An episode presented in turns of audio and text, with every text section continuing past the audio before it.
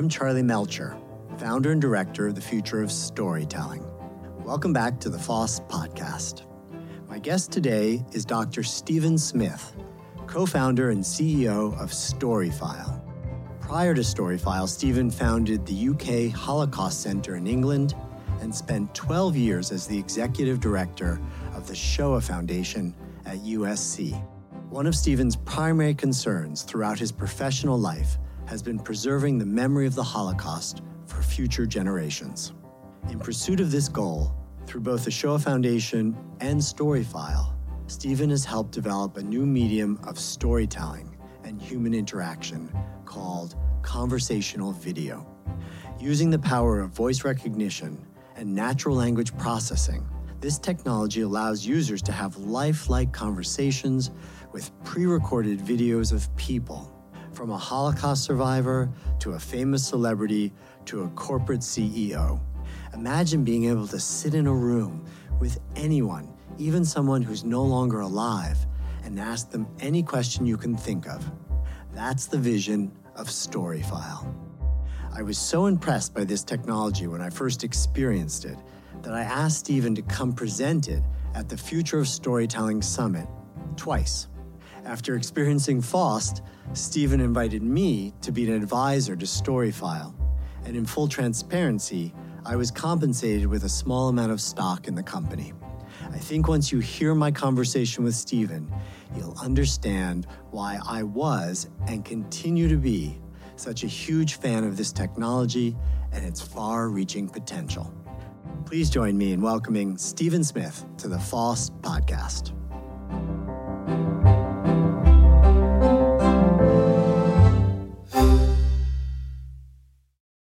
Stephen Smith, it's such a pleasure to have you on the Future of Storytelling podcast. Welcome. Thank you, Charlie. It's great to be here. We first got to know each other around this amazing project that you and your wife created when you were running the Shoah Foundation, New Dimensions in Testimony. That was an extraordinary piece. Can you, first of all, just tell us a little bit about your time at the Shoah Foundation, the origins of it, and then we'll go into, into New Dimensions in Testimony. Yeah, I think most people are aware of the fact that uh, in 1993, Steven Spielberg made the film Schindler's List. Out of that, he decided to create something that was called the Survivors of the Shoah Visual History Foundation. The Shoah is the Hebrew term for the Holocaust. And he realized there were many, many stories that had not been told. And he realized that while he was making the story of Schindler's List. He was telling the story of one man and what happened during the Holocaust. And it was very clear there were thousands and thousands of stories that had not been told. Uh, we collected over 50,000 interviews in 56 countries in 32 languages, um, each one of them giving an opportunity for somebody who was a witness to the Holocaust mainly Jewish survivors of the Holocaust, but not only, uh, survivors of a variety of backgrounds, uh, Roma and Sinti, and um, homosexuals who were persecuted, and, and Poles who were persecuted as political prisoners, and so forth, as well as those who had witnessed it because they were perhaps liberating the camps or prosecuting war crimes, and so forth. Mm. Over 50,000 testimonies, Charlie each one of them telling the story of a life what they lived through, what they'd seen, what they experienced, what their life was like before, what they went through, and who they came to be by the 1990s when this was being uh, recorded. And this led to how many hours of, of video footage, r- roughly? Was approximately 120,000 hours at this point. So, you know, that'd take you about 14 years to watch end to end, 24 hours a day.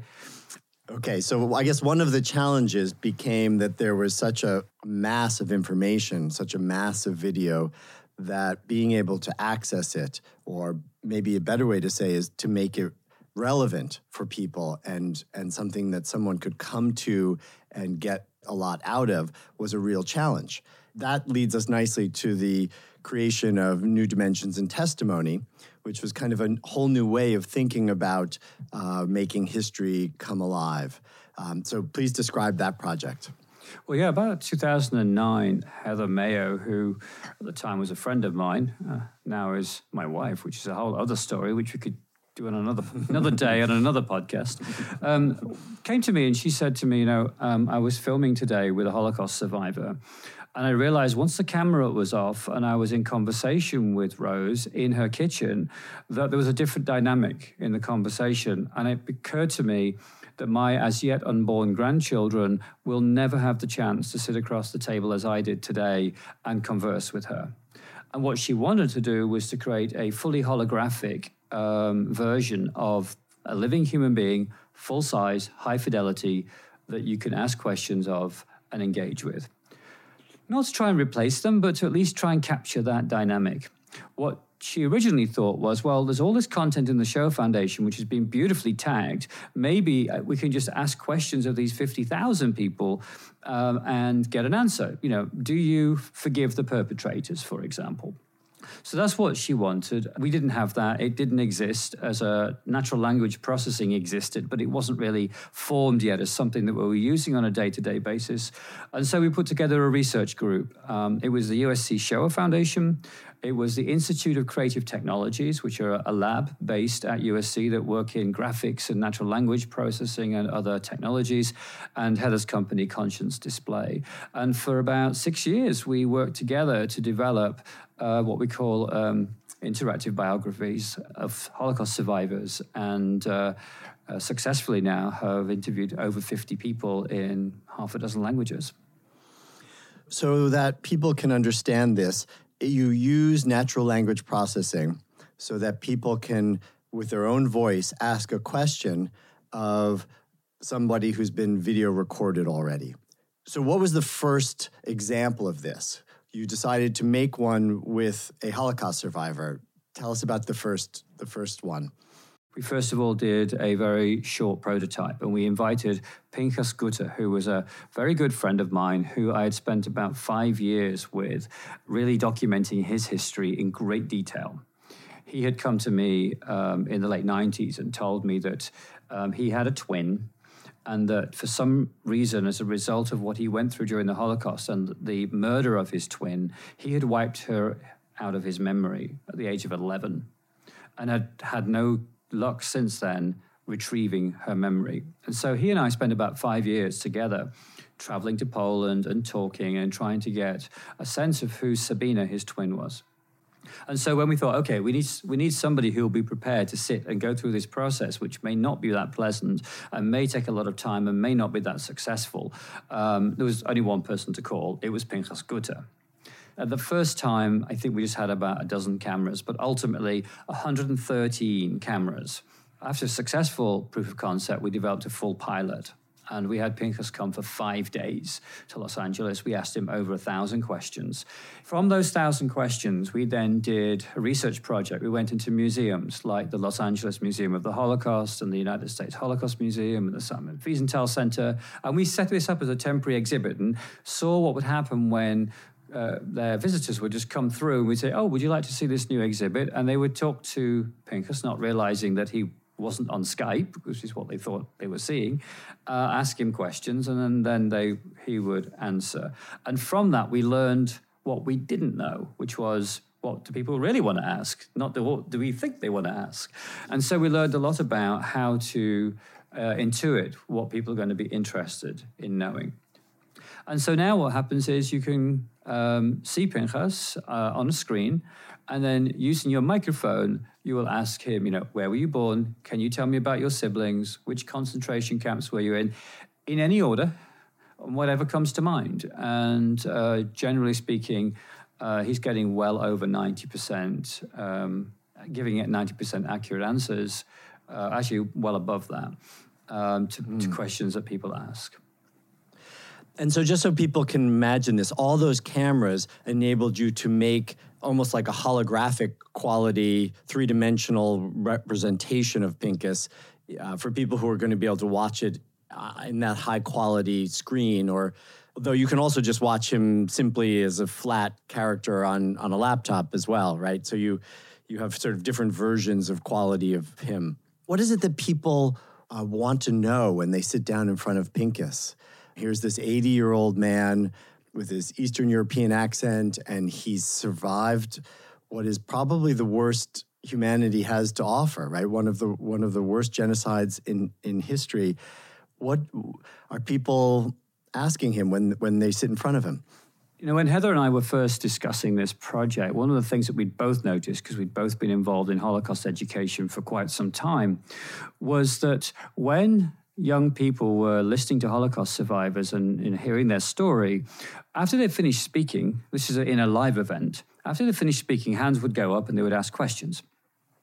I never once heard a student saying, Can you clarify, was it the 13th or 14th of May when you were put on the train? their questions were all about the consequences. How do you feel having lost your parents? Do you hate the Germans? Do you believe in God? Questions like that were the, the preval, you know, most prevalent questions. And so that has continued to be the case, actually, when we've now created these uh, you know, interactive biographies, because the students still have the same questions. What's fascinating, though, Charlie, is this they ask even more blunt questions to the mm. video than they do to the real person. Because what we discovered doing our research was they're a little, say, nervous about offend, offending the living person. They're not so nervous about offending the video. So while they um, are not offensive in their language, we actually see virtually none of that at all. It's actually really interesting, but they'll be more blunt. Things like, you know, do you hate? Are you are you angry and bitter? Whatever it might be, very sort of straightforward questions they will ask. When young people, in particular, which is our data set that we were looking at, met with a living person, there was a, a really emotional connection developed, visceral sense of you know being in the presence of history. Interestingly, knowledge gains were greater with the video version of the same person.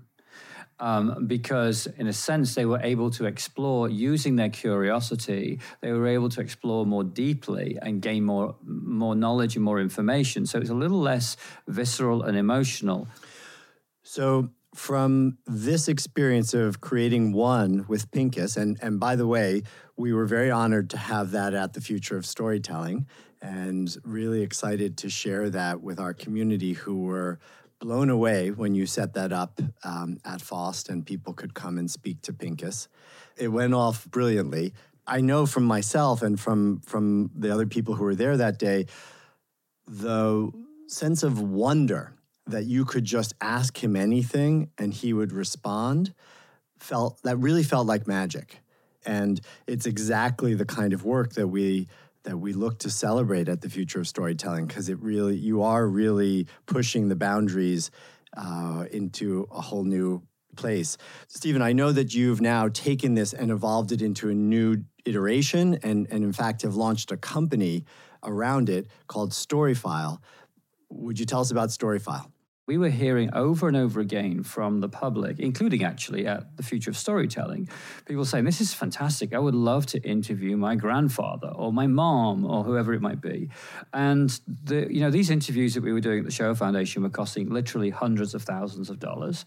Um, they were basically, you know, laboratory type um, productions, as it were, research project productions, um, and were not really made for a commercial application. So we had to start over um, and uh, decided to say, okay, how do we get this from being $500,000, you know, for a high fidelity, future proofed, holographic, interactive biography to $50 in your pocket and on your iPhone? Mm-hmm. So that meant creating a new technology, cloud based, automatic um, process that would enable any camera from a, you know a phone in your pocket through to a studio you know camera and a volumetric camera too more importantly so that you can collect you know um, for 360 and so that's what we built. It's called the natural conversation storytelling system which is um, a proprietary platform that we built. We call it Conversa actually.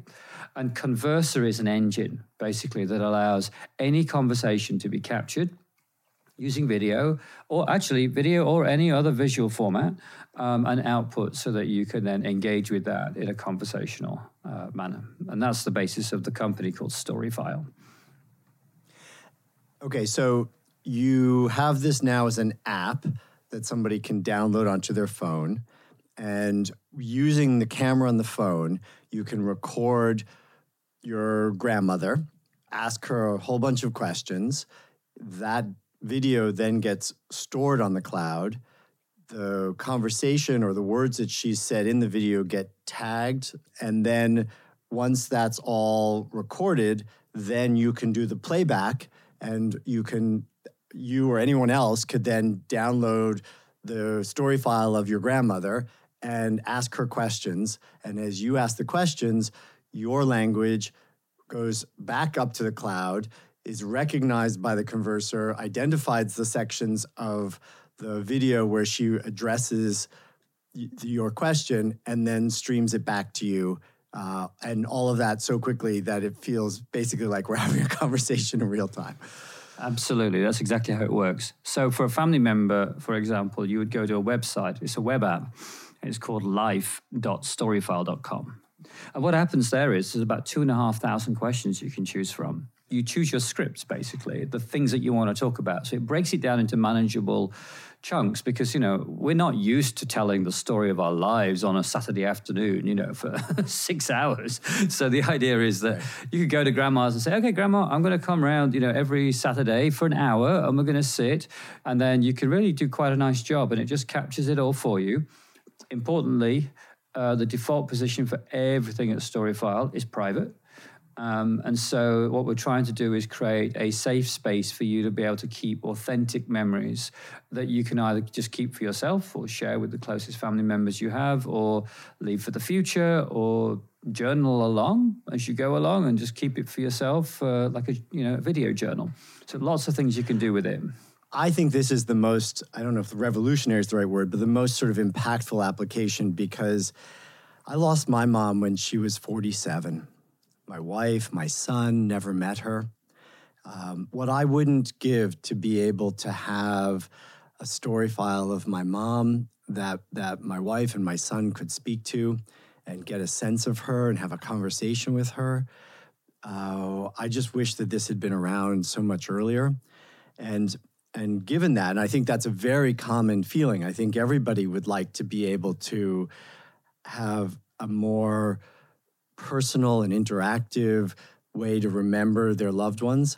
With something like this, I wouldn't just have a little bit of a snippet. I would feel like I was actually able to talk to her and have a real conversation. And when you told me about Storyfile and the fact that this was being created as a mobile, you know, a- application, uh, I got very excited about bringing it back to FOST again. This is now a few years later from the original vi- visit, and uh, and I think it was you, Stephen, who had the idea. Well, if we're going to show Storyfile off at FOST, why don't we do one with you, Charlie? and I was exactly. like, okay, what's involved?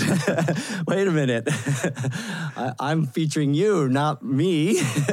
anyway, you invited me to LA, and you said there would be about 500 questions, and it would take. It turned out to take three days, and uh, I, I put that time aside on my calendar, and I came out and we came to the studio, and I sat down, and the questions started, and you guys pulled no punches. Like right away, these were really intimate and intense questions. And I had this moment when I'm sitting there in that chair with the lights on, the camera recording, where I realized I had to make a decision about whether I was going to answer these questions as honestly and and sort of wholeheartedly as I could, or whether I was going to kind of just mail it in and, and say something superficial. And and I realized that I was now in this chair doing this not for the FOST stage, but I was doing it for my son, and I was doing it for my unborn grandchildren. Mm-hmm. That I wanted to be able to give them the opportunity that I hadn't had with my mom. And so I sat there and answered these questions really intensely, and and it put me through a lot. It was very like a, an, almost like an existential crisis because when you start to answer all these questions about yourself, you realize that your own identity is based on a bunch of stories you tell yourself. I was feeling like, who am I but this collection of stories that I'm telling? And uh, it was a very intense experience to go through. But now there is this story file of me. Are you pleased you did it? I am pleased I did it. I'm really glad that it exists.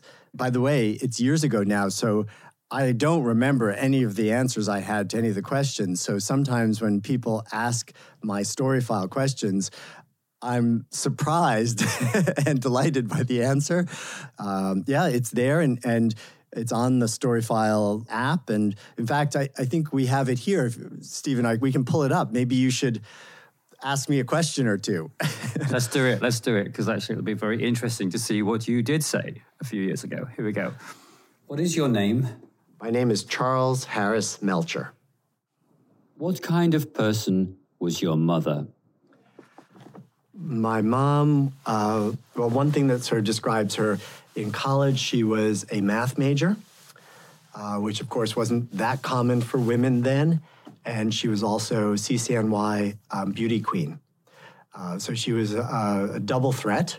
Um, she was incredibly uh, loving, kind, uh, wonderful woman, also quite artistic, loved to paint. Uh, after college, she went to work at IBM Actually, her starting salary was greater than my father's starting salary, uh, which I love.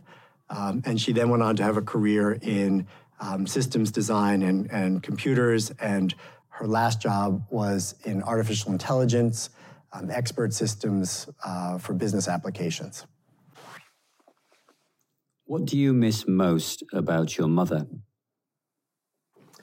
I think what I miss most about my mom is is her um, presence, her ability to just um, be there and to listen, uh, to have you feel like you're the most important thing in the world, um, her laugh, uh, and her, her unconditional love for me. How will storytelling be in the future? So there's no one future of storytelling. And I do get asked, you know, what is the future of storytelling fairly often. And my response to that is that you know, no one can know for sure, but there are certain things that I look at and see as kind of clues for where things are heading. And one of my insights, or one of the things that I that I see as a clue, is that we've left the era where media is passive, where it's one way. We grew up, or I grew up, when my, my father used to call me a couch potato because I would sit there on the couch and watch so many hours of TV. Um, and that's because there was no other uh, option. You all mass media was unidirectional. You had to either just sit and watch, or listen, um, or at best read.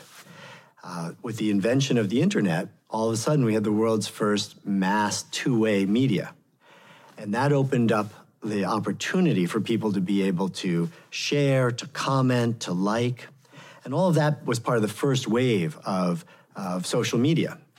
But it just opened up Pandora's box, meaning people now are even more hungry to participate, to co author, to collaborate, to have a role to play. And I see that being one of the major paradigm shifts of the 21st century that storytelling now is a two way art form. And you have to figure out how to let the people formerly known as the audience have a role.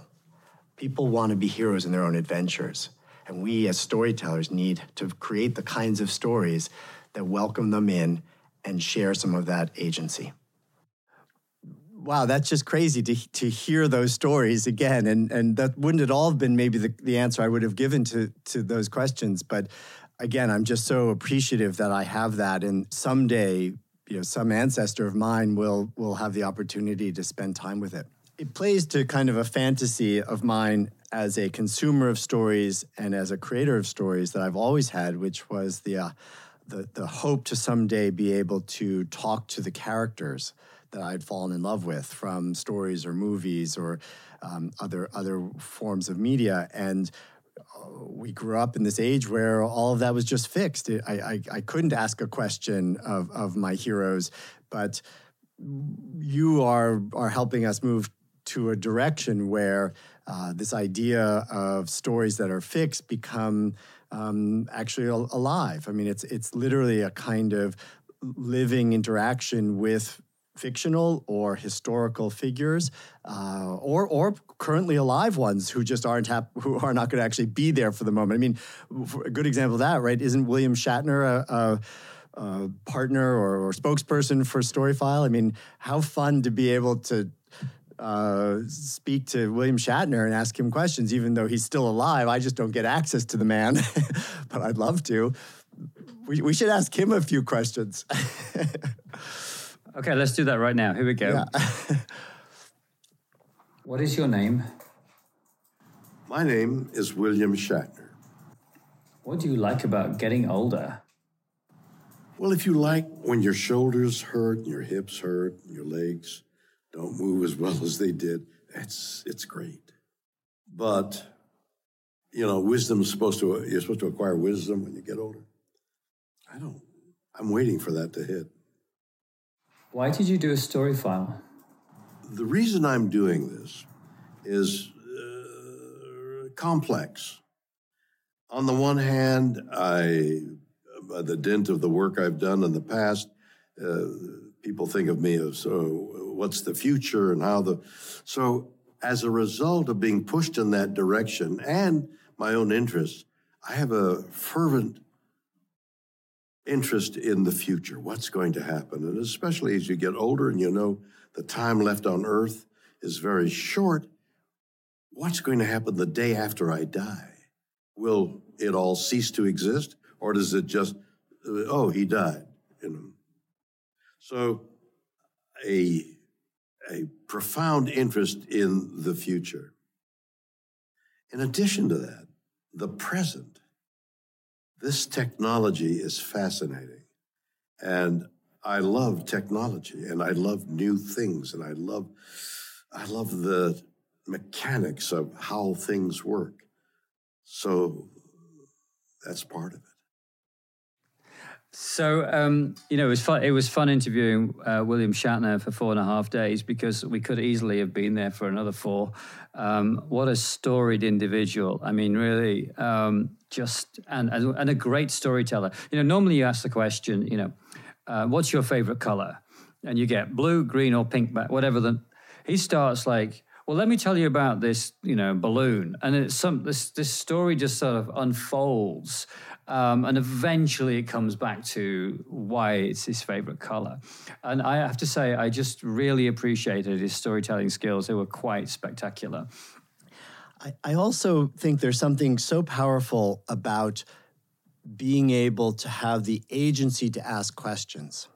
It's how we, in a large way, how we decide what we want to learn about and how we learn about the world. And so few forms of learning are are based on that in in our world of mass media or or fixed media as I like to say. You know you don't you don't get that from reading a book. You don't get that from watching television. You don't get that from a movie. And yet here you're you've created a way to let us use this like natural interface the the spoken word and the opportunity to ask questions in conversation as the interface for all this information that's being stored. And, and I just can't help but think there's going to be a million applications and a million ways where people would rather be able to um, have this kind of natural conversational interface than a keyboard or uh, you know or typing with their thumbs or whatever it is. So what are your insights about this as as a form of interacting with with information? You know conversation is at the heart of our lives and questions. You know the essence of human communication is in the questions we ask of one another, but we don't actually spend much time thinking about how to ask.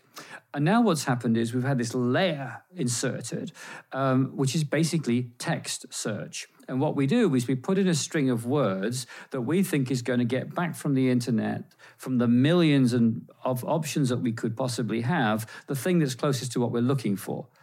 Great. So now we've got information and data coming at us based on those text searches that we put in. But what happens if that was much more intuitive? What happens if it's more human? So Storyfile has a great opportunity here to bring a different. I, I see it like a, a, new medium in a way, Charlie, by which if we can learn to channel our most natural form of communication, which is how to ask questions, into um, engagement with our digital world, I think we can enrich it dramatically. So there are so many powerful applications. What, what are some of the others that you've been thinking of? Where else are, are people making story files? Well, obviously, there's a, always a race against time when living human beings are um, at the end, towards the end of their life. Um, we're not entirely focused on that. That's not what we're about. But obviously, uh, right now a wonderful project we're doing with um, the World War II Museum, where veterans who served on every front in World War II are being interviewed. And there'll be more to come about that in due course. But just to have the opportunity to sit in the presence of those heroes who are now centenarians um, and to make sure that they can tell their story into the future is a tremendous honor, I have to say. But then there's also some other applications. Um, Storyfile is a digital studio. So um, we are, for example, working with a number of museums um, and uh, enterprises where um, their their characters are no longer alive, um, and so we create what we call digital recreations. Um, they've been touted as being deep fakes. The difference is a deep fake is something that's hacked. A digital recreation is something that's authentic and built from authentic content. Um, and so we develop digital recreations of uh, characters that might go in a museum. And so it sounds to us at the moment a little spooky. Believe me, a good number of my friends, very close friends, were interviewed for this program and have now passed away. And it is a beautiful experience, is all I can tell you. It's truly a beautiful experience to be able to look them in the eye and say, Hi and to see their embodiment come back and talk. Uh, and you, you, some of our listeners will find that really weird and think, "Gosh, he's like on a, he's, he just there's something really wrong with this." One day you'll ex- one day you'll experience it, and then you'll know what I'm saying because it really is truly a beautiful experience. Yeah, I think we we all are so trained to want to cheat death or or somehow overcome the permanence of that. I mean, I think about the early days of photography. And um, very few people had portraits because it was a new medium. But when somebody would die, they would take a, a death portrait because that was the last moment before they were put in the ground to be able to capture their image and save it. And those were treasured by family members because that was the last thing they had of that beloved one. But imagine again if it, if you had a story file where it wasn't just an image, but hundreds of questions of the, a whole like lifetime of conversation, um, and that it's brought to life with not just the image of the face or or the words, which you could get, I guess, in a written form, but actually, as you said, all of those things that make it human the expressions, the intonations, the physical gesture um, all of that is so important in communicating who that person is and, and all the information that they're sharing, how they really feel about the words they're expressing. My experience so far as well has been that uh, those who have had loved ones who've passed away that have story files have been very comfortable um, you know, engaging with them. I mean, I went to more than one memorial service um, where the individual literally, you know, was at their own memorial service. Um, mm. And so I think these, this is sort of a, it's it's it's a new concept, and it's not what this is not one we'd planned for. I have to say, it's just emerged out of this need when you're mourning the passing of a loved one to feel their embodiment and they hear their voice and connect with them. And it's it's not like a séance or something like that. It's just video. That's all it is. It's just like playing a reel, effectively, of their life. But this time, it's responding to you, and you're hearing them and seeing them as they were, and as you remember them. And actually, family members have shared with us that it's really quite comforting and uh, a meaningful experience. So we're, we're pleased it's being used in that way. So, Stephen, you've had so many conversations with people who've survived really the worst that that humanity has to offer. You, you know, for, as you said, ten different genocides. What is some insight that you've gained from dealing with people who've who've literally seen the worst that that humans can do? What's really surprising is that people who suffer don't become angry and vengeful and bitter. And in fact, quite the reverse is true. I've not heard, I don't think, in 30 years, uh, vengeance from the survivors of the Holocaust. I've heard some anger and some bitterness, and wouldn't you be angry if you know 80 members of your family had been murdered in cold blood? But but it's not the type of anger that results in hatred being developed. And in fact, the vast majority of them their lives are dedicated to the pursuit of um, engagement with others in pr- providing amazing values and the resilience and the tenacity of those individuals to overcome that hatred and to return it in love into our society, I have to say, has been a life changing experience for me to encounter day after day after day. One of the theories that we operate on at the Future of Storytelling is that these new technologies are helping us to evolve to a place that actually is more um, core to who we were originally as a species. In other words, we're getting out of interfaces and, intera- and ways of interacting that are not so natural or human to ones that are much more organically um, human. And I can't think of a better example than Storyfile that lets us use something as as cutting edge as artificial intelligence and natural language processing and and huge amounts of data transported through the cloud at super speeds, but ultimately to let us do something as truly you know innate to us as human beings, which is to have a conversation with a loved one or with with someone that we admire. And so for that, Stephen, I just thank you for the for the great work and I can't wait to see what else comes down the road from from Storyfile.